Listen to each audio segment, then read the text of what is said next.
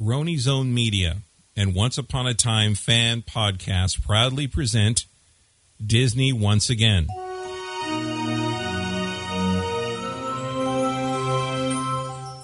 Hello and welcome to Disney Once Again. In this podcast, we will revisit a Disney classic animated film. We're going to give our favorite things about it and any connections that we see to ABC TV's Once Upon a Time. Your hosts are Jeff Roney and Colleen Roney. And now on with the show.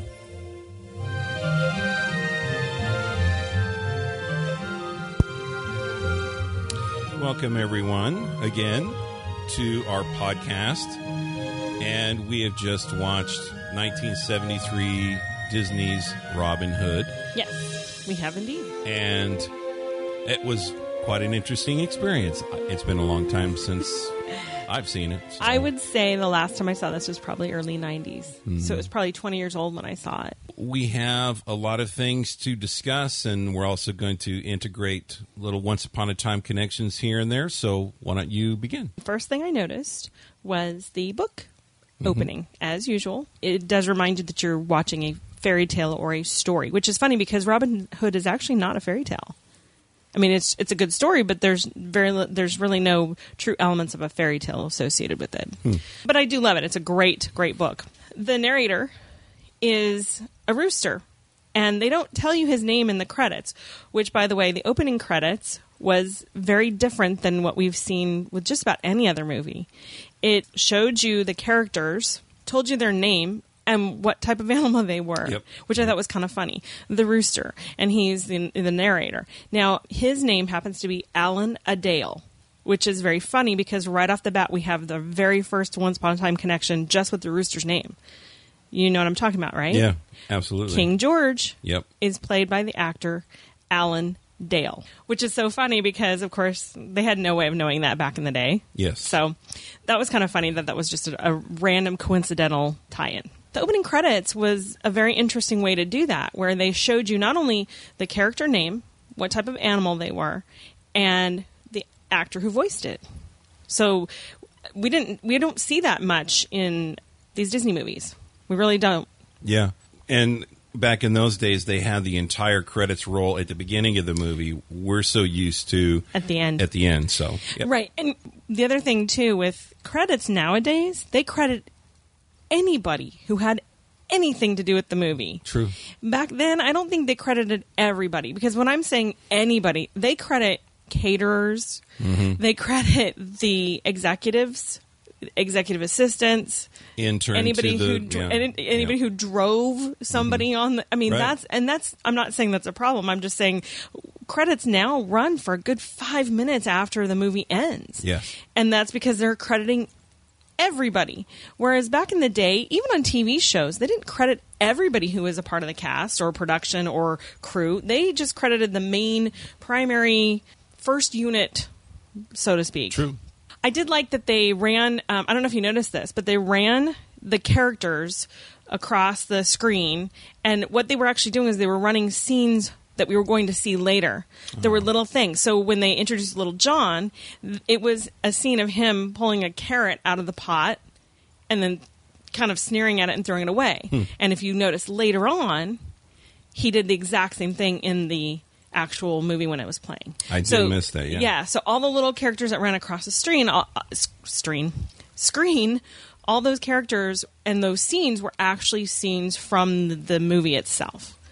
So that was kind of an interesting way to do that.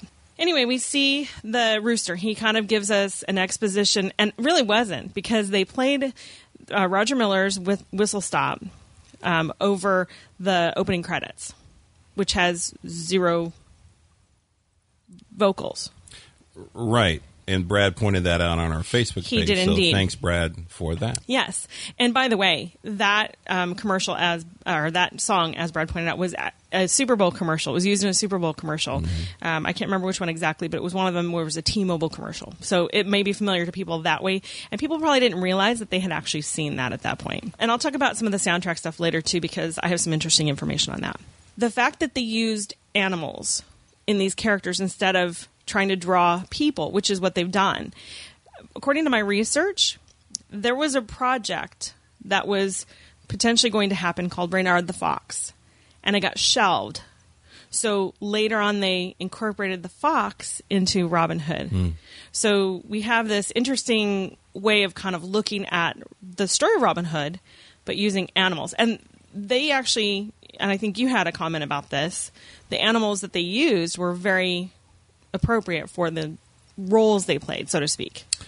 True, the sidekick, which I also noticed that Once Upon a Time has no sidekicks for the main evil or good characters per se. They don't have an assistant that does Typically they things don't, for right. them. But in this, we have a snake. That's the sidekick or helper Right. for the Prince John or King John, however you want to look Right. at it. But yes, and the fox is Robin Hood, sneaky, helping Mm-hmm. Cunning. but sneaking, Very cunning.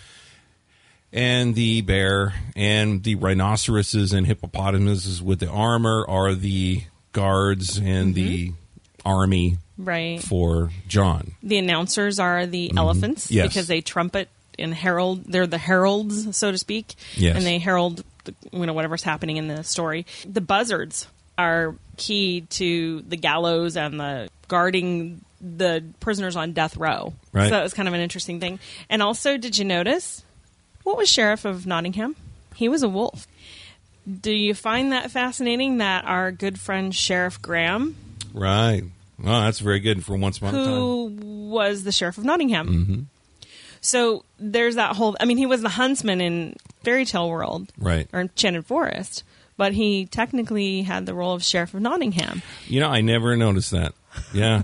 Okay. So, though sheriff of Nottingham worked for Prince John in Robin Hood, in Once Upon a Time, the sheriff of Nottingham, so to speak, Sheriff, works for Regina, mm-hmm. the evil queen. I also wanted to point out just a couple of things. Number one, Robin Hood is like a Game of Thrones for kids. it's kind of a fun look at the politics of kingdoms, rulerships, mm-hmm. that kind of a thing. Also, I, it was a cloaked country esque cartoon. Mm. Even though the Alan-a-Dale, the Rooster. rooster mm-hmm. that was singing the song, said it was a folk singer.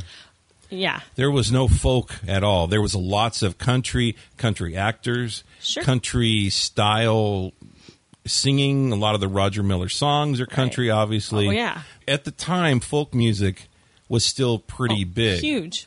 And I'm not saying that country music wasn't, but it was kind of interesting. They were trying to relate to the audience who really enjoyed these folk singers and folk songs. Right. You were still dealing with the, you know, coming off of the hippie and you were still dealing with Vietnam War was still going on at that Right, time. right. So, real interesting dichotomy there. What I did notice too, speaking of the fact that you have this country flavor to it, but yet it's set in England and you have a very huge mix of accents. Tr- absolutely. You Yeah. have these heavy southern accents, which uh, we'll talk about Pat Buttram in a minute because I love Pat Buttram. But you've got these American accented characters, and then you have these British accented and even Scottish. Yes. So I thought that was really cool that they mixed it because, you know, one of the things we've noticed in, and I've always noticed in Once Upon a Time, is that you have people from very, that have varying accents. And it shouldn't really surprise any of us because we're so used to seeing that in different, you know, things. Because again, there's nothing that says, oh, well, if it's all set in England, they must all be English. Well, you might have a visitor from, you know, America or from Germany or Scotland or whatever. So, True. We did briefly watch Robin Hood Men in Tights before we Oh, watched yeah, we did. Robin Hood. yeah. And the line that Robin Hood said in that in Robin Hood Men in Tights was apart from other actors who played Robin Hood, I go ahead. Yes, unlike other Robin Hoods, Right. I can speak with an English accent. And it's almost a given. yeah. to give this air of Britishness to the story. Mm-hmm. Robin Hood had a British accent, even in this cartoon. Right. Mm-hmm. So we have, you know, Prince John, who is a lion, Yes. who is the younger brother of Richard, the lion-hearted, because Yes. that's who Robin Hood. That's who was the main character. So they again went back to this whole appropriate character animal for the character, and then you have Sir Hiss, the snake, who was very sleazy and slimy, and but ironically, when they drew him, a lot of his movements made it look like he had appendages. So like his tail would Oh. curl up into like Yep. a hand and be finger, and then he would he leaned over a basket at one point and like it looked like he was leaning on his arms. But Ella Enchanted, if you haven't seen it, it's Anne Hathaway mm-hmm. and Hugh Dancy. Great, fun little story. But the prince, and it's a very similar story, so to speak. But the prince got rid of the king, and he had a sidekick who was a snake. Back to the characters. So we have some amazing voice actors. We have Phil Harris, who is known as Baloo in Jungle Book. He did the voice of Baloo in Jungle Book. He was the voice of Prince or Little John. looks similar to me too. It almost looks like Baloo snuck on, into this film somehow. I don't know what was first. Well, but I'm just saying. I believe Jungle Book was first. Okay. I'm pretty sure Jungle Book was first. And then the other thing you have to think about too is you're looking at some of the same animators. So you see these animator styles and you see the similarities in characters that they've already used before. I'm also going to bring up another little point that I have information on, which is that this production had a very low budget, considerably mm-hmm. lower than most of the other ones, I guess. And so what they ended up doing was they reused a lot of sequences. I noticed it. There was a point where the little girl bunny, I can't remember her name, but the little girl bunny, Skippy's sister, she was laughing and she slid down a tree while she was laughing. That was towards the beginning of the movie. Towards the end of the movie, same exact scene. Almost, I'm almost positive it was exact same scene. Mm-hmm. They reused that because they'd already had it before. Here's another little tidbit for you. The dance sequences for some of the dance, that was actually a redrawing of some other dance sequences they had used for Snow White and for, I want to say, uh, Beauty and the Beast. Oh, no, uh, Snow White, Jungle Book, and Aristocats, which had all come before.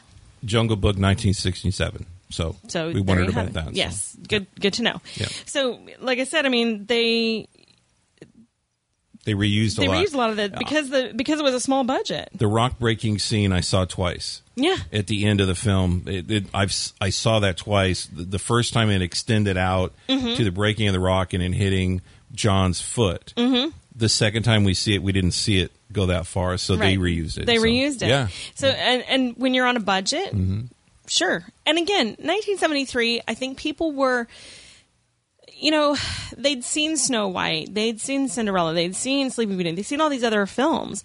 But I think it, was a different time and a different because you think about the 50s and what was going on in the 50s what was going on in the 40s and the 30s just very different time period. And i think in the 70s it was all very free and kind of still hippie-ish. So you kind of had that whole um, i think they just people kind of forgave that. The film was a or didn't notice. True. I think the film was a like a folk song, if you will, or a country song, if you will, about the trouble of the world. Mm-hmm. The the and when people watched that, they they talked about taxes, how they were taxing the life out of people. Throwing them in jail because they couldn't pay taxes, and people could relate to that. And yeah just about any time people could say, well, this is the worst time in the history of whatever country they're living in. This movie, if you're watching it, you, you can kind of relate. You go, yeah, the taxes are too high. It's really sapping the life out of us. They're stealing taxes out of the poor box, out from the the kid's birthday, uh, all these different things. Th- This is horrendous. Right. And so, whatever time it you can relate to it, but Well, and again, remember, you know, Vietnam War is going on, Yeah. so that was a big deal here in America. And then you're dealing with, if I'm not mistaken, the oil crisis was going on early 70s as well. yeah, thereabouts, yeah. So you're starting to get to that point where you know you're right. Taxes were too high. People were complaining about taxes, and you, you can watch uh, television from the 70s, from that t- same time period, and you can see that it was you know that that was a, a very common theme, um, oppression of the poor and things like that. Can can I talk about You sure can. Prince John or King John, whatever side you're going to fall on? He really. It was interesting when they first introduced him. He was saying taxes, taxes. So it was almost and like an arrow, if you will. Mm-hmm. exactly what he was all about. There was no question. He was about money, taxes, getting it. Right. That's it. And he, was funny because he was kind of dumb or dim. The snake, actually, Sir Hiss was actually the smartest guy in the room. Right. But the prince wouldn't listen to the snake because the snake was sneaky, right? Sure. And so whenever the snake would try and tell him something, he'd tie his neck up or push him away or not listen to him, whatever. But Prince John was funny, comedic, silly, but he was very evil. There was that, that, that line of evil you could look in his eyes, and he, especially toward the end, Yeah. was Oh, really yeah. pretty scary, actually. Yeah, yeah, he was kind of a scary character because he was very bumbling, like you said at the beginning. I mean, he was so taken in by the gypsies when Robin and uh, Little John were gypsies and wanting to tell his fortune, which was a very funny scene in and of itself. Reminded me a little bit of how Snow White meant Oh, Charming. right, right. not so much the fortune telling piece, but the whole stopping of the carriage and basically creating a diversion and taking what needed to happen. you know, taking the money. And in Once Upon a Time. Yep, Yes. yep. Yes. the I, I did want to say really fast that the animation specifically of the snake was probably some of the best I've seen because of the 3D effect of the face. It was Yeah. very interesting. It wasn't flat. No. And in in the face kept moving around Sure. uh, looking at you and then kind of turning to the right and to the left and you could see the the movement i was very impressed with it actually the the lines on the Mm-hmm. mouth and and all that so I'm willing to bet, because I haven't done the research, that if we go back and look at who actually was the animator for the snake, it's probably the same animator that animated Kaa from the Jungle Book. Mm, yeah. Which, by the way, when Sir Hiss hypnotized, or started to hypnotize Prince John while they're sitting there, it was the exact same look, the mm-hmm. same like spinning spinning Right. circles in the eyes, you know, like the the dizzy wheel look. Mm-hmm. That whole thing was replicated almost exactly from Jungle Book, because Kaa did the exact same thing to Mowgli. yeah And I believe, if I'm not mistaken, I think at one point in time, the snake even said, hold still, please, or said something like that, which is exactly what Kaa said to Mowgli when he was singing Trust in Me. Um, so anyway, so there are so many, so many replications from different, you know, previous movies, but also I'm, I, I caught a lot more connections to Once Upon a Time than I would have imagined. Now, when I went into this thinking, eh, you know, how are we going to tie this to Once Upon a Time? We know Robin Hood it's himself, but I didn't realize there was going to be a lot more ties that were things that we just would never have even thought of. Um, and we'll get to some of them as we go, but primarily, I mean, it's not just the characters. You have Pr- Robin Hood and Prince John. You have Maid Marian. Now, what I also notice is characters that we haven't seen yet right that we might be seeing sometime soon, yeah potentially. Marion, the difference between our Marion in Once Upon a Time and this Marion is that this Marion somehow I thought it was really interesting. She lived in the in the castle, hmm. which is funny because she wasn't. She was technically, according to the story, story the cousin of King Richard, which would make her a cousin of Prince John. So I don't know if that's why she was in the castle because when the children were playing around with the bow and arrow, um, when Skippy was playing with that after Robin gave it to him for his birthday, the arrow landed in the yard in Prince John's backyard, yep and yet there was Marion and her lady in waiting. So this Marion is a royal, but our Marion, we don't know if she is or not. Right. It doesn't seem that she is. So it'll be interesting to see how that pans out. Maybe she will turn out to be somebody royal. That would be an interesting little twist because we're not expecting that for Once Upon a Time. yep So I'd be interested to find out if that's the case. we've also seen little john We have seen Little John. friar tuck Friar Tuck. mary Min. We have seen So- those guys, yes. And interestingly enough, there's no Will Scarlet yes in Robin Hood, right but there is in Once Upon a Time. Mm-hmm. At least there was in Once Upon a Time in Wonderland. Yes. Which I'm so excited that he's coming to Once Upon a Time. I love the prince with psychological issues.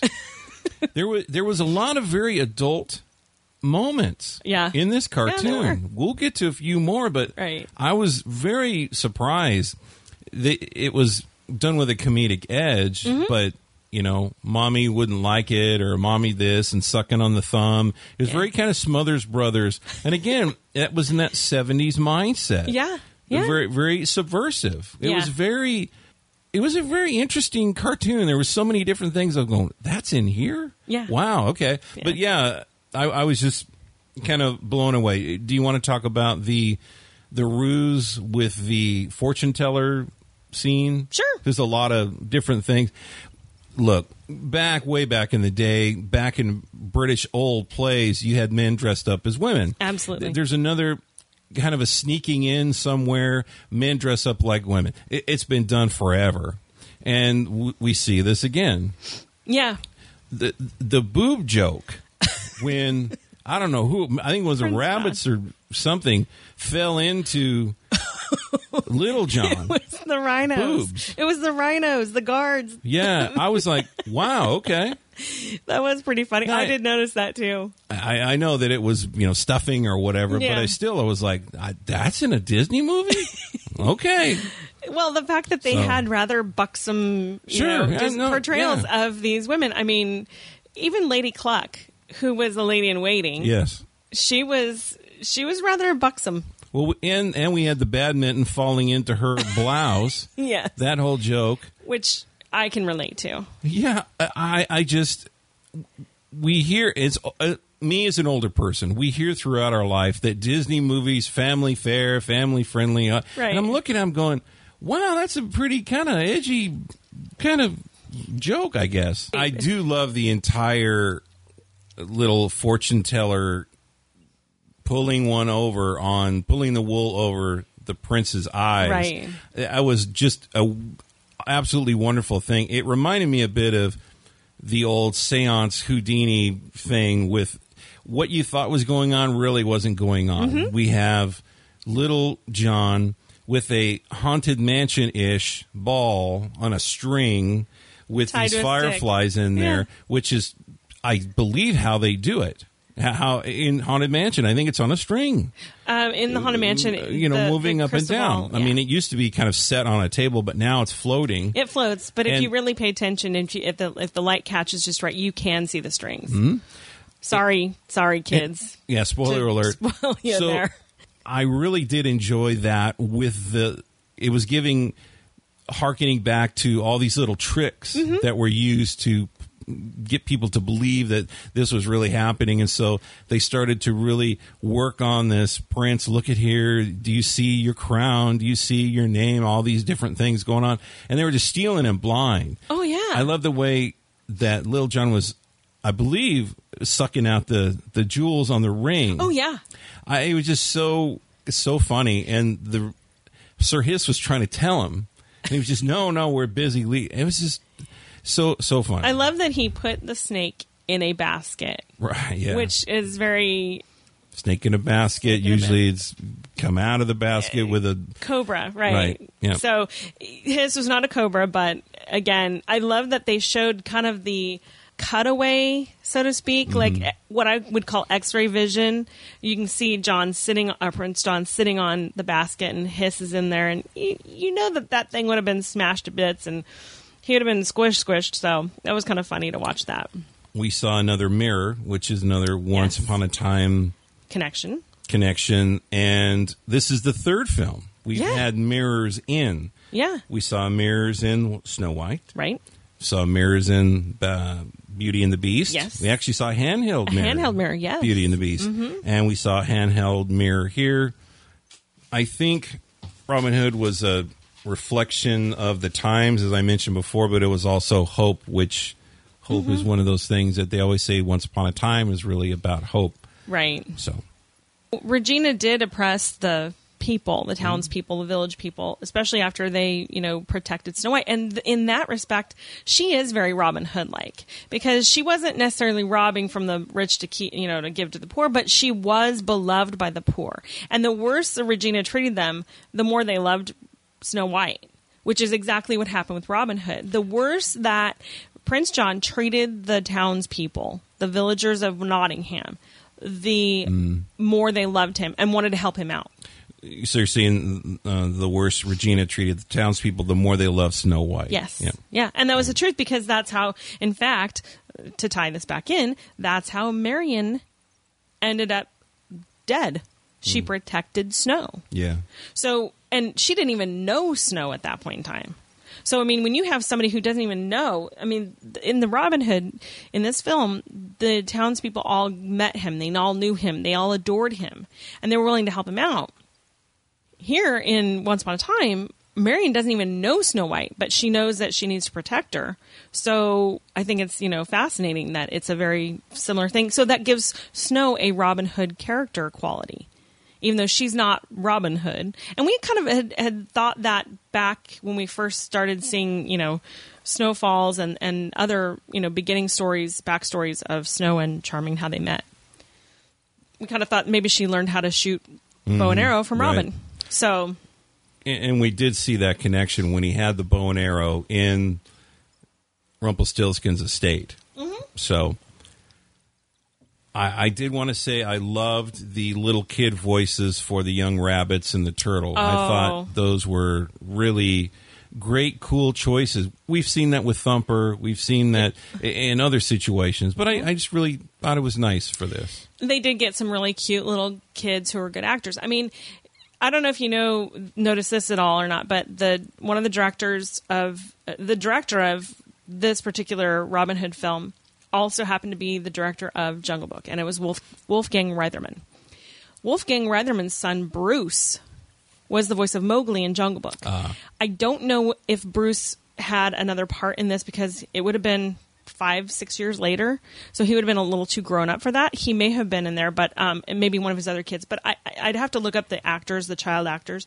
But they did a really good job. They're really cute, especially the little one that was always like, "Wait for me! Don't run so fast! Wait for me!" Had Yeah. the cutest little voice. Yep. And then the little girl was adorable too. She was in love with Robin Hood because he was so handsome, which our Robin Hood in Once Upon a Time is very handsome as well. He is a handsome fellow Yes, indeed. he is. So let's talk more about the other characters and their voices. You, Okay. were- you had Okay. a couple of things. Um, yeah. So uh, Bruce, oh, not Bruce, Phil Harris, as we said, did the voice of Baloo. Phil Harris was a crooner in the '40s, so he was very much uh, a singer more than an actor, but he did a great job. I remember as a child watching Jungle Book specifically and hearing his voice and thinking that was Uncle Bill from Family Affair. Brian Keith, but it wasn't. Yep. So when I realized who that was, and then now he's also a, another bear who looks identical to Baloo in Robin Hood, I really enjoyed watching, uh, you know, listening to him. He has a fantastic voice. He always has the funniest lines too. He's very hip cat, you know, kind of funny how that he just he's always kind of the cool, cool customer. Um, Pat Buttram did the voice of Sheriff of Nottingham, Yes. and he is hilarious. Pat Buttram is a great character actor from that era. And he did a voice, and off the top of my head, I can't remember because Well, it's been a in million Green years. Acres. He was in Green Acres. Yes, he was. Wasn't he Mr. Haney? Yes. Mr. Haney in Green Acres. He did a number of guest appearances on all kinds of things. He's done a number of things, but he's got that great Southern, heavy Southern accent. Sir Hiss was voiced by Terry Thomas, who Yes. was a almost a go-to comedic British actor, mm-hmm. and it doesn't surprise me at all that they that they picked him for that role. Right. And Peter Ustinov was Oh. Prince John, an established actor. Oh, very established. Yeah. So, and films and plays and everywhere, and everybody knew who he was. Well, Nutsy and Trigger, um, Ken Curtis and George Lindsay, and George Lindsay, for some reason, he was on the Andy Griffith Show. That's what he. That's why I was like, I couldn't remember Oh, what he right. did. You're right. He was on Andy Griffith Show. He was a Goober Pyle, Gomer's cousin, I think. The cast was really, really do- well done, and even Ro- I was kind of surprised that they had Roger Miller, who sang the songs, also be the voice of the rooster. You know where else we've we've seen that sort of thing happen? Dukes of Hazzard Yeah, that's narrator- I was going to say that. sang the song as well. Waylon Jennings, I believe. All right, so let's talk about the what the heck is Odelay? Well, what is that? Odalali. What what is that? I, I honestly cannot tell you what Odalali means. I know it's a song.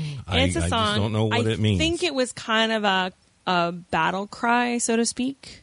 okay. Do you know? it was almost like something they wanted to make famous, and I never got it. So Well, okay, so let's go back to another Disney film made much later than this one. Actually, not quite 20 years later than this one, where there was a phrase that was put in there that was kind of just a generic thing Hakuna Matata, right? From Lion King.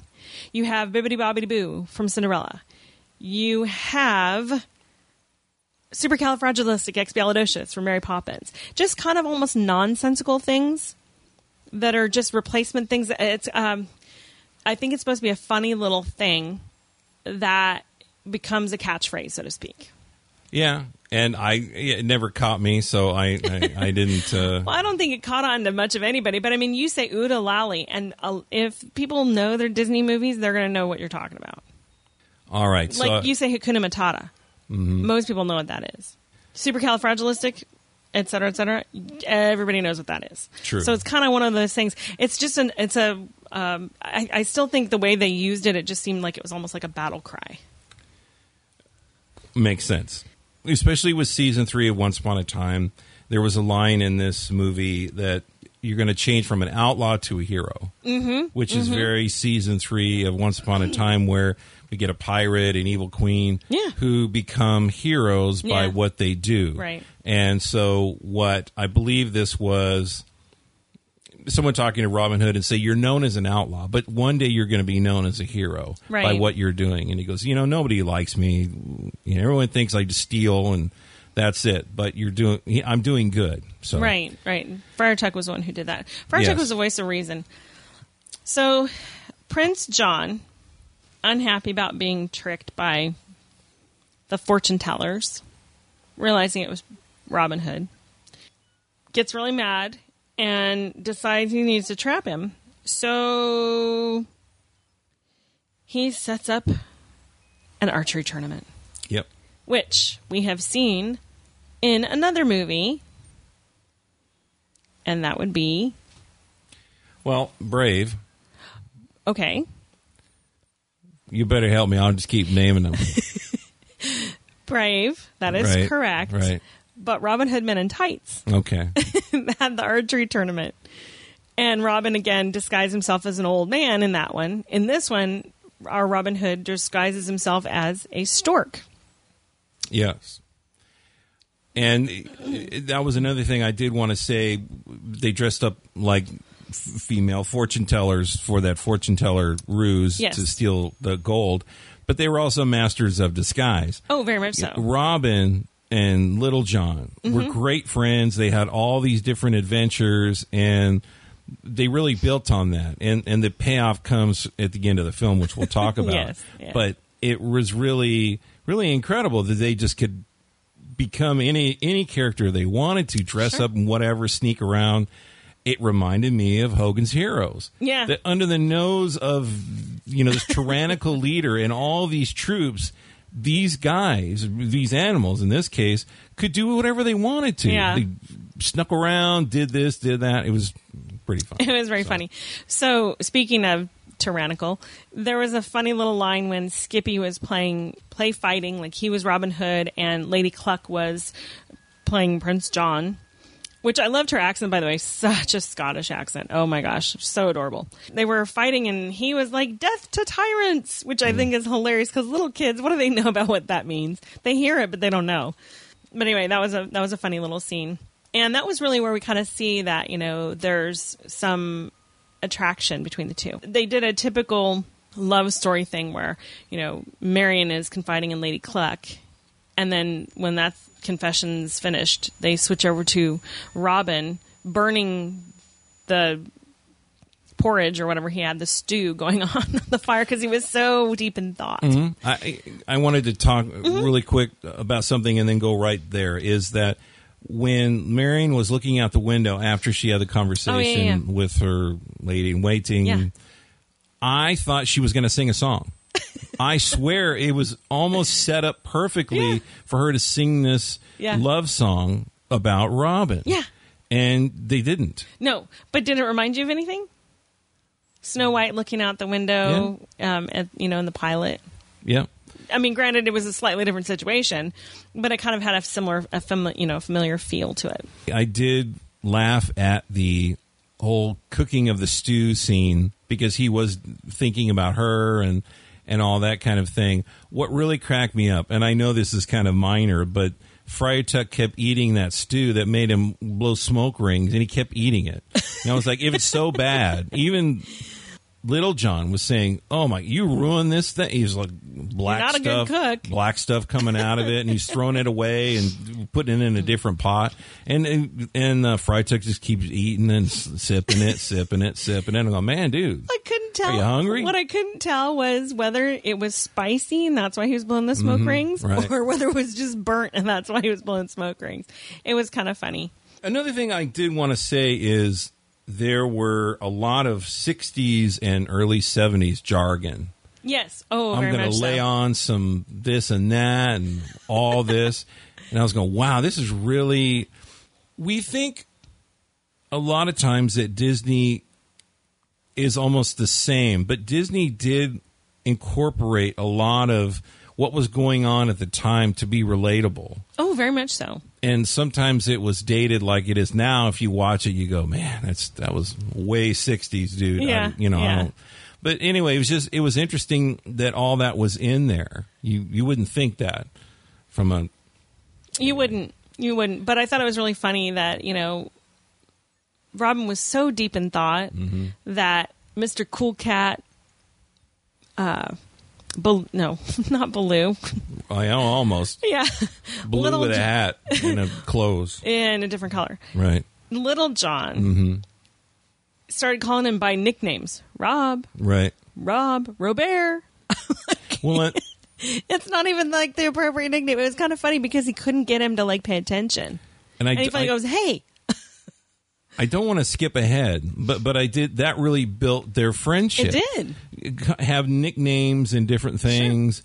you know, dressing up in these different things, sneaking around, almost getting caught, almost getting Sure. killed. And I really thought that that was important. I mean, we're talking about a cartoon, but it really did build that friendship and, and all that. It So, solidified it, but uh, if you remember back to the beginning of the movie when they're when he, Alan and Dale start singing the song about Robin Hood, he says Robin Hood and Little John running through the forest, mm-hmm. laughing back and forth at what the other one has to say. So they they had a friendship. It was already established, but I think things as things went through, as the conflict with Prince John increased and escalated, I think that's when they it just solidified their friendship even more. So, Yeah. and by the way, let's just talk about the whole archery tournament here a little bit. Okay. Because the archery tournament, hilarious. Yeah. There were so many funny things about that tournament. There was the golden arrow. That was a once upon a time connection. Well, the gold tipped arrow No, it was a golden arrow that Rumpelstiltskin gave, gave, to, to Snow White or Prince Charming Charming. To shoot the queen, right? Well, it was Snow White to give. He gave it Yeah. to Snow White because it was ne- it never missed. It never misses the mark. Right.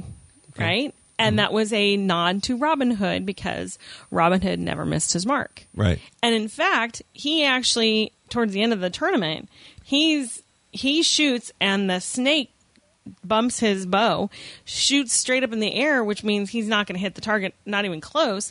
He immediately pulls out another arrow and tips it to go in and just decimate the sheriff's arrow. and that was very much like often I would say in the first season of Once Upon a Time is Oh, man yeah. Prince Charming can't miss. Nope. Little did I know as the show progressed, Snow White would never miss. Oh yeah. So they were both just excellent Oh, yeah. archers. yeah. And Which Anyway. yeah. And by the way, that scene also reminded me a little bit of Robin Hood Prince, uh, Robin Hood Men in Tights, the archery Yeah. tournament in that scene as well, because Robin Hood ended up with a funny arrow that kind of forced its way into the into the bullseye. So yep. the other thing about the tournament was Little John's costume, his disguise, or Reginald Duke of Chutney. Right.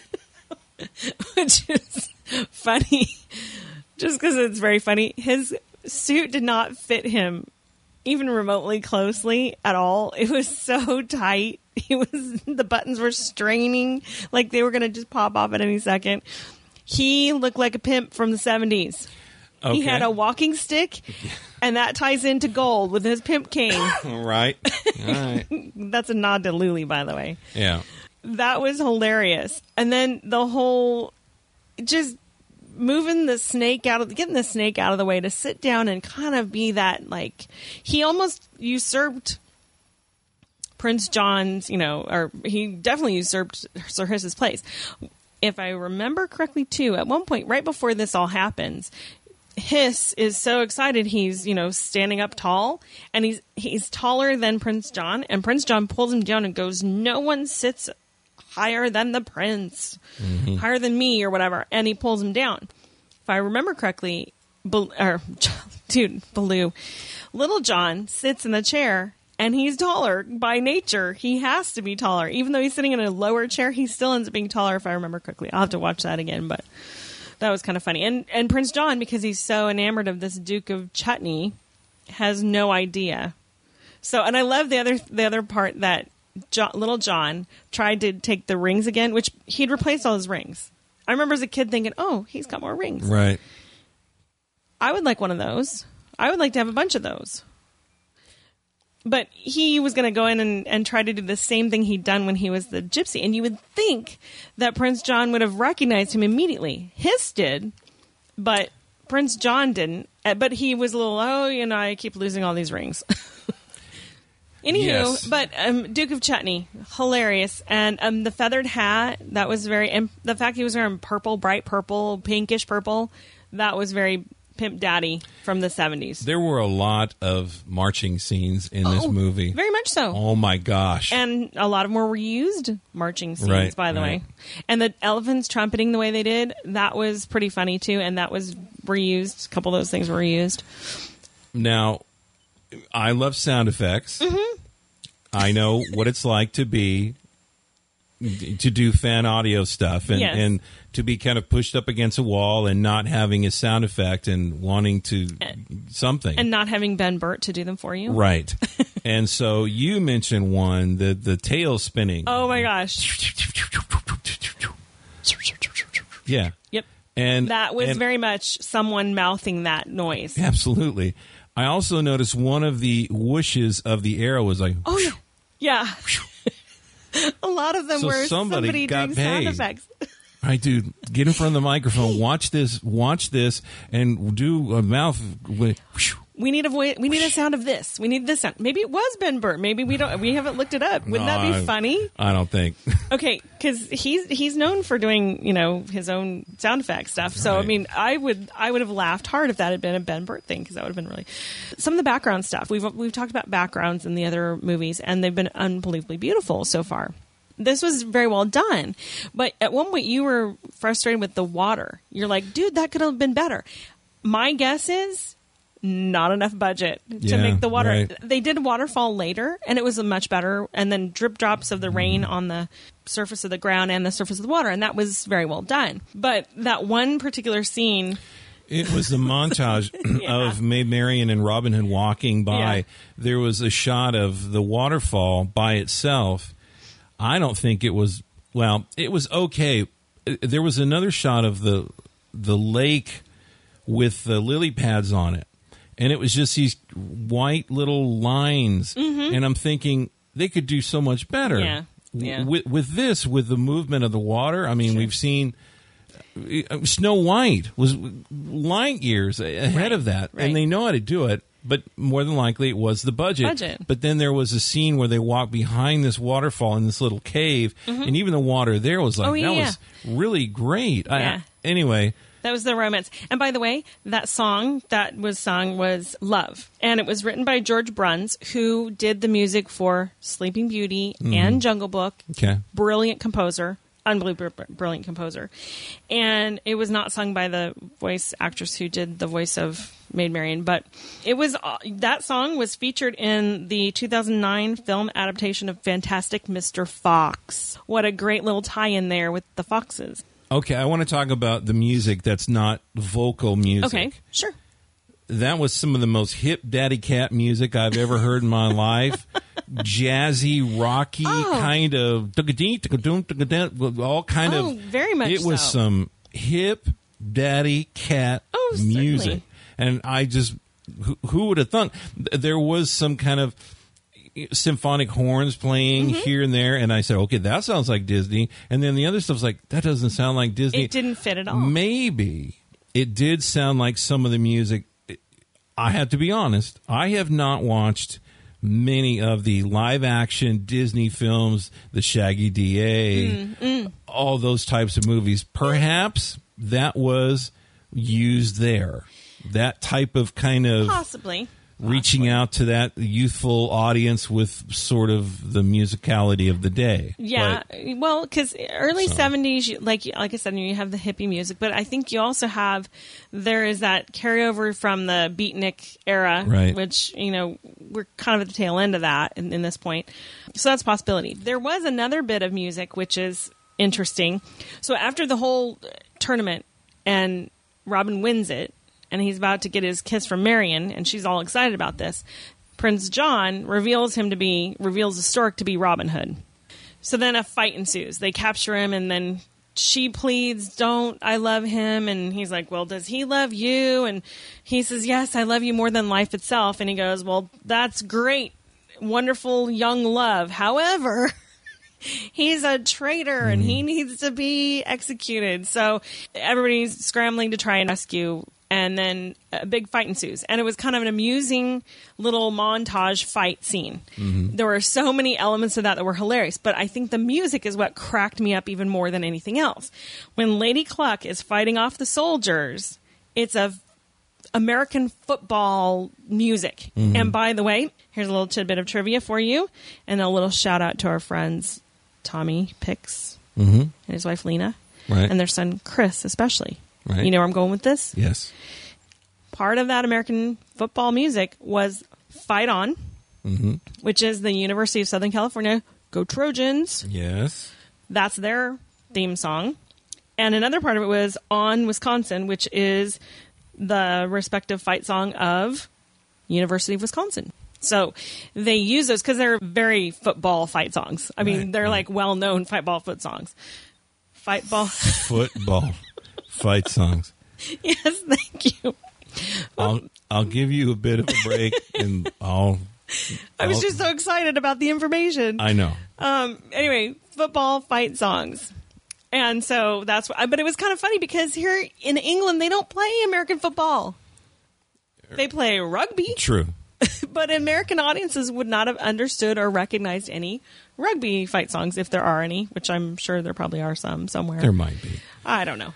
And they certainly wouldn't have recognized any other, you know, traditional English, or might not have recognized traditional English athletics. But it was kind of funny that they, you know, here she pushing through, and then she and um, Little John, I keep wanting to call him Baloo, swear, Little Baloo. Little Baloo, Little John and Lady Cluck go in opposite ends of the tent where all the rhinos are in there. And they're all fighting off, and she keeps getting pushed out, and then she gets back in, and he keeps getting pushed out, and he jumps up and he pops up through the top. It looked like a Chinese dragon at you know hmm. Chinese New Year. Was kind of funny with the the the tent kind of waving around and Yep. flailing in the wind. And then here's these rhinos, like, and it sounds starts to sound like a choo choo train. And so they're chasing around, you know, all through the whole thing. It was just the funniest, crazy mishmash scene. It was just, it was very funny. It was a very funny little scene. Made me laugh. You know, the elephants on the top. Uh, of the tower and they see it coming they're like freaking out and then they see them turn another way and then all of a sudden they get plowed over so i mean you just it's just it's a it's a comedic Um, bumbling Right. cops, Three Stooges kind of a, a scene. Just made me laugh. And we did see are we can I talk about the debtor's prison? You can, and that's where, and actually, we're getting kind of to that whole point. Okay. So uh, after that whole scene, Mm-hmm. they're in the forest and they're having a celebration, and this is where they're having their celebration, and then they're mocking Prince John. Yeah. Singing he's the phony king of England. And that was a hip swinging you know, 60s jazz, you know, uh, beatnik kind of a thing. It was a fun song. It was kind of goofy. And then there was even a part where they were like going on and on and on about his really bad characteristics. I mean, it was like they were dragging it out. And it made him so mad that um, when he heard the sheriff and Sir Hiss singing it, he's like, oh, triple the taxes. And if they can't pay, Yeah. it's to jail with them. So, debtor's prison. That's what it's typically known as. If you can't pay your, that was a long, that's a million years ago. They used to call it that. But yeah, And and again, going back to what we'd mentioned before, is that this movie really was relating to tough times and tough taxation and all that. Yeah. I really, really loved the the little moments. There was a moment in the debtor's prison where they were all taking care of each other. Yeah. Even under this this iron hand of taxes and rule of this crazy evil king Yeah. or prince, they were still taking care of each other. Things were still going on. You know, even before then, Robin Hood was still kind of doing that, taking care. Yeah. And so he was modeling goodness, Mm-hmm. even though he was a robber right. he was modeling goodness and so they were keeping that up the little scene in the church when friar tuck was in the Oh, church yeah. and the poor box was empty the church was empty the little mouse went inside her little house and pulled the one little you know widow's mite if you will and handed it Sure. to friar tuck and put it in the poor box Yeah. it was just that was very tender moments Yeah. of, of goodness within all that tough times so. Mm-hmm. Which, by the way, did you recognize that they were church mice? Yeah. which Yeah. was really cute. He was the sexton, which is like a caretaker of the church, so to speak. This is where sheriff visits the whole thing, and then he goes back and Prince John. They're having this conversation, and Prince John is like frustrated because he's like, "I don't care about this stuff. I want Robin Hood," and he realizes that the only way to do this to get Robin is to hang Friar Tuck Mhm. Yep. which is kind of bizarre because you would think that he would have thought in terms of which we've seen in other Robin Hood movies is Mary Maid Marian. Do something to Maid Marian. But in this movie, he opted to have him. They opted to have um, Prince John hang Friar Tuck, which was pretty, pretty brutal.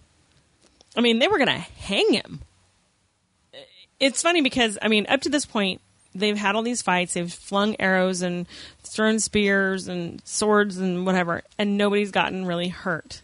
Right? We, we haven't seen anybody getting hurt. True. Now they're planning to literally hang him until he's dead, and it's the friar. I mean, it's a man of, and even even sheriff goes, "Whoa, dude, that's a man of the church. Are you kidding me? You really want to go that far?" And he says, no, when he tries to rescue him, that's what's going to happen. We're going to catch him instead, and there'll be two of them, you know, blah, blah, blah. It, it- he, that's when, that's when Prince John went from this bumbling, crazy, or bumbling, goofy, psychological mama's boy, desperately wanting mommy's affection, to this vicious, horrible, awful creature. And it kind of reminded me a little bit of, you know, Regina's turn when her mother basically killed Daniel, where that kind of put her over the edge. And then for but actually it was not even that point. She was upset. What put her over the edge was being forced to marry King Leopold. I think that's when that when that whole and when she realized it was Snow that had done the, you know, had unfortunately told the secret. I think that's when she, you know, it was kind of that similar thing where for for Prince John, they mocked him. They'd taken, you know, they weren't they weren't loving him and they weren't giving him all the adoration that he wanted, and so he decided to take because the only thing he had was revenge on Robin, which is very much like how Regina had vengeance on Snow Yeah. just very single minded. She didn't care about anything else. She wasn't interested in hurting anybody else. It was Snow. And then we see that um, the sheriff is building the gallows, and Robin comes up. Again, master disguise. Yep. yep. He comes up and he's like talking to the guys and, and Nutsy and Trigger, you know, Nutsy being stupid that he, stupid, you know, buzzard or vulture that he is, kind of spills the beans, so to speak that's how Robin knows that the best course of action is he's got to break him free, break Friar Tuck free from prison tonight. Can't wait till the morning because that's when he's going to get hanged. Yep. And then we see the whole plot, which reminded us uh, the whole plot to rescue Friar Tuck with use of climbing the palace Grappling, walls yeah. and hooks Definitely and the uh, Team Seven climbing the wall. Very much so. With the uh, grappling hooks and all that. Yeah. Yep. And it actually reminded me too of Robin Hood, Prince of Thieves, Mm. which is another great. I know people get unhappy with Kevin Costner kind of phoning in his performance because he didn't even use an accent, but it was still a good story, and um, it reminded me of that whole scene where he, you know, they're climbing over the wall and they're running across the walls and you know trying to hide things and and in order to to save you know Robin's friends so we see that they're breaking in, and that whole scene with Sheriff and Nutsy and Trigger, they are the dumbest creatures. Yeah. They're so dumb.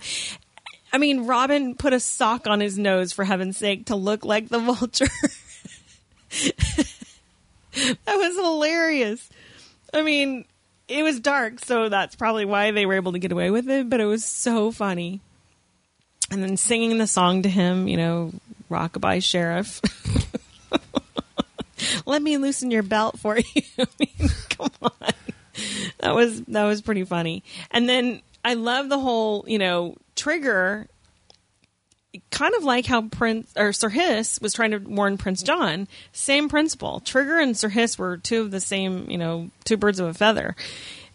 Trigger was like, Sheriff, something's going on. And he's like, No, you idiot. It's just nutsy, blah, blah, blah.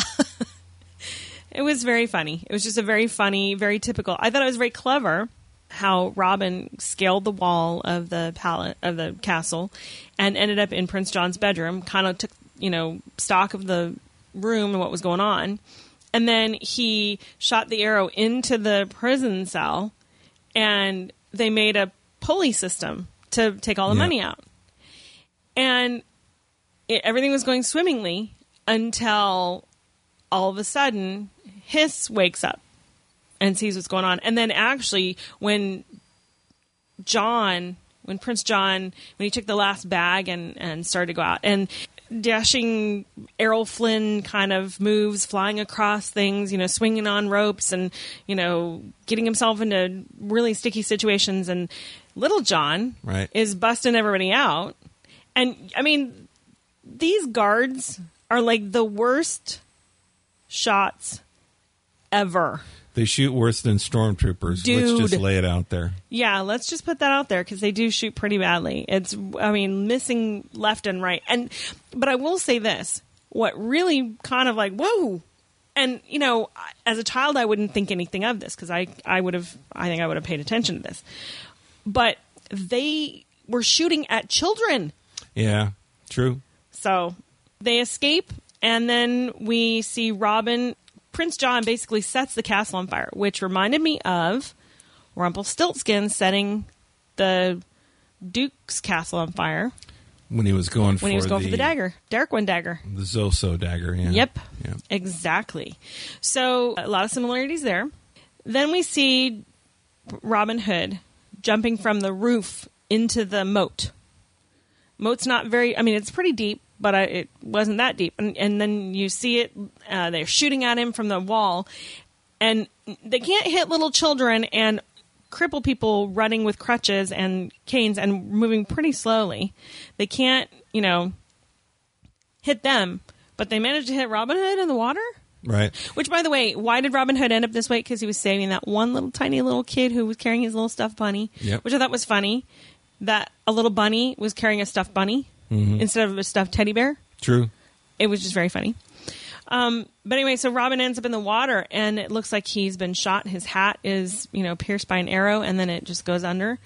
And I remember as a child being traumatized by Mm-hmm. that, thinking, "Oh, and then all of a sudden, Well, Go Go ahead. Let's stay Okay. there for just a second. The two people that were really reacting to it, and that's when I really kind of bought this. That this was an emotional moment at that moment because you see Little John, his best friend, Mm-hmm. Johnny, John, and he called him Rob, yeah, You know, they had this friendship, and then the bunny who Robin Hood gave the bow and arrow Yeah. and the hat to. Yeah. So they were two close friends, a- Yeah. apart from Maid Marian. Right. And that's what sold it for me. When the little rabbit was crying and uh, little John's, you know, tearing up there. Yeah. He can't be. He can't be gone. He can't be. And that was that was really a great moment.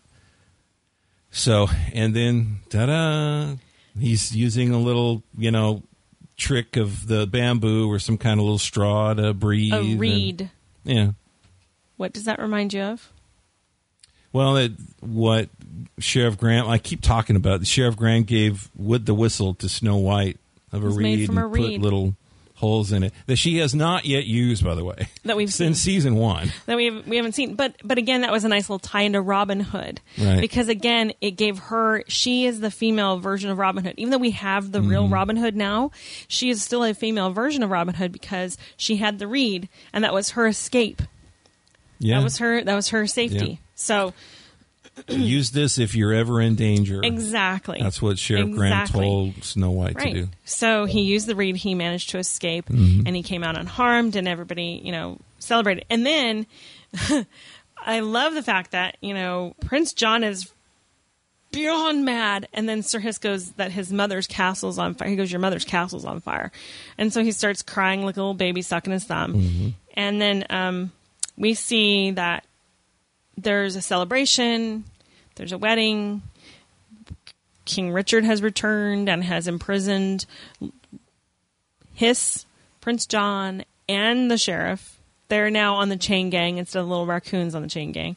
Right. They're on the chain gang and they're breaking rocks, and um, everybody's happy. And they leave Nottingham, and you know, little John and Skippy kind of follow along. So that's the little band of merry people. I did not think we would have that much to talk about with Robin Hood. Who knew? we had a lot to talk about and we were all over the map and i apologize again but you know things just kind of came to us as they came to us True. oh one more little thing that i thought about All right. one Wow. more little thing All right. we talked about all the characters and other characters we haven't seen in once upon a time Yes. that are in robin hood we have seen marion we have not seen her her lady in, ma- in waiting because we don't know if she's royal we have not seen king richard the lionhearted which maybe we will see him potentially But we've seen a tattoo. We've seen a tattoo. We, that assume means he is, because he, Lion, because Robin Hood was a friend of King Richard, the Lionhearted, and then more importantly is we haven't seen Prince John, or have we? Hmm. Remember, Zelena's father right. said his name was Prince Jonathan. I do not recall that, but I okay. He was Prince Jonathan. All right. So I'm wondering if that's a little nod to that. Wow. He was a gardener. Yes. so he wasn't the real a real prince. He was uh, like Prince John was pretending to be King John. Yeah. Imagine that a, lo- a lowly person pretending to be Something know, they're not. or op- opposite. Right. Wow. Right. Yeah. Yep. Yep. So that was just my last little tie-in. All right. Cool. I did want to give a couple of sh- uh, thank yous to folks that have left iTunes reviews for us. And the first is Saz, S A Z 7878 from the UK. Awesome. Uh, love this podcast. Friendly host who clearly enjoy the show. Keep it up, guys. Love from UK. Big love back to you in Exactly. the UK. Thank you so much. Also from Space Cowboy 911 from Canada. We Cool. love our Canadian listeners We and friends do, up we love there. all our listeners, I know. but we have a fondness for the Canadian ones because we've been there and visited. Yes. We need to go visit England. I would love to do that. Yes, indeed. Uh, I will. Uh, Space Cowboy nine one one says, "Love your show. Have been listening since the Crocodile and still listening and loving it. Highly recommend it to anyone who wants a fun and intelligent podcast. Thank you very much." The last is from Gribble one hundred one from the USA. I can't say enough about what a great podcast this is. I'm a longtime fan of the show, but only recently found this podcast. Thank you so much for listening. I, I'm telling this person this. Yes. I'll continue. I would say without reservation that this is one of the very best podcasts I have had the pleasure pleasure to hear. Also, I love the new podcast about the original Disney cartoons. Keep it up, guys. You have a listener for life. Thank you so much. Thank you. Very humbling uh, to hear. We appreciate that so much. And we do have fun. Um, you know, we're not perfect, but we have fun. And we hope you do learn something or at least enjoy listening to us ramble on about things that make us happy. Yes. And I'm going to play a voice little feedback from Daniel from the Diz Geek podcast. So here's an audio comment from Daniel from the Diz Geek podcast. Hey there, Jeff and Colleen. It's Daniel from the Diz Geek Podcast, and I'm here to talk to you about Robin Hood and why I like it. you know, back in the day, I was really into animation, and I really appreciated the art of animation. And one of my favorite animators in the world still is Don Bluth. He became really popular for his non Disney work, most notably An American Tail. You remember Fievel, right? He also did The Secret of NIMH, The Land Before Time, All Dogs Go to Heaven, and Anastasia, just to name a few. He was also the animator behind the video games uh, Dragon's Lair and Space Ace. Remember those Laserdisc games back in the arcade? I used to play the hell out of Dragon's Lair, man. I beat that game eventually. Full on quarters, too, not like on video later at the arcade. used to have people standing behind me watching me beat the dragon. It was awesome. But one of the reasons why I love that game is because I love the animation that was in it. Hand drawn, old school, you know, fantastic. At the time, that was top of the art. And it was Don Bluth. So I became a huge fan of Don Bluth, and I went back and researched what he did, and I saw all his movies, and then I read he was one of the main character animators for Robin Hood. So if you know Don Bluth, if you know his work, and you're familiar with his style, you could totally see it in Robin Hood, and that's what makes sort of Robin Hood a standout for me because it's Don Bluth and I love his style. So that's one of the main reasons why I love Robin Hood. Uh, Robin Hood also has some really awesome voice talent. Peter Ustinov, did I say his name right?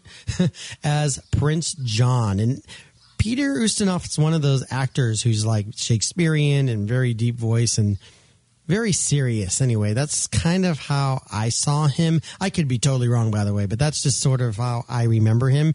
But to hear that dude with his voice playing Prince John, sucking his thumb all the time and having interactions with the snake. Oh, dude, he was he was great, man. I, I loved that part that he did. I loved uh, Prince John. I thought he was hilarious. Uh, another voice actor that was in that film was Pat Bertram. Buttram. I again names not not good at it. He played the sheriff of Nottingham, and if you watch Disney and you watch Disney films, you you'll hear that dude's voice everywhere. I mean, he's he's in a lot of the Disney films, and uh, he's one of my favorite. But by far, my favorite voice in Robin Hood is, of course, Phil Harris as Little John. Basically, it's Baloo playing Little John. It's almost like the same character. but uh, I love that part, and I I love Phil Harris. I love the way he talks. I like the way he sings. Uh, I believe he he played Baloo, but he also played same almost the same part uh, in the Aristocats. Tom O'Reilly was it? Tom O'Malley. O'Malley. O'Malley's ringing a bell. I'm going on memory here, people. But uh, yeah, I love Phil Harris, and just another reason why uh, Robin Hood is one of my favorites. And I, I would agree that it is definitely not one of the best of the Disney films. To be honest, the songs aren't that great, but for me, because of Don Bluth and because of Phil Harris, uh, that is definitely on my list as one of my favorite Disney films. So that's why I like it. Big love. Bye bye. Thank you much, Daniel, Thanks, for Daniel. that. Excellent. We'll forgive you for the names. Absolutely. He got them all right eventually. Great thoughts. he did. He corrected himself and got them all right at, Yes. at the end. So good job. That's it from us. The next movie that we will be watching and reviewing is drumroll, please. Peter Pan, 1953. Peter Pan. That's I right. love Peter Pan. So, thank you for joining us. Please spread the word. Let other people know that during the hiatus of Once Upon a Time, there's fun, cool, and sometimes hip daddy cat stuff going on over at once upon a time podcast.com as Yep. the Disney Once Again podcast. All right, until next time, this is Jeff Roney and Colleen Roney. and little our dog lady is sleeping there. Yep. We all say big love to you. Take care and we will talk to you soon. Bye. See you guys.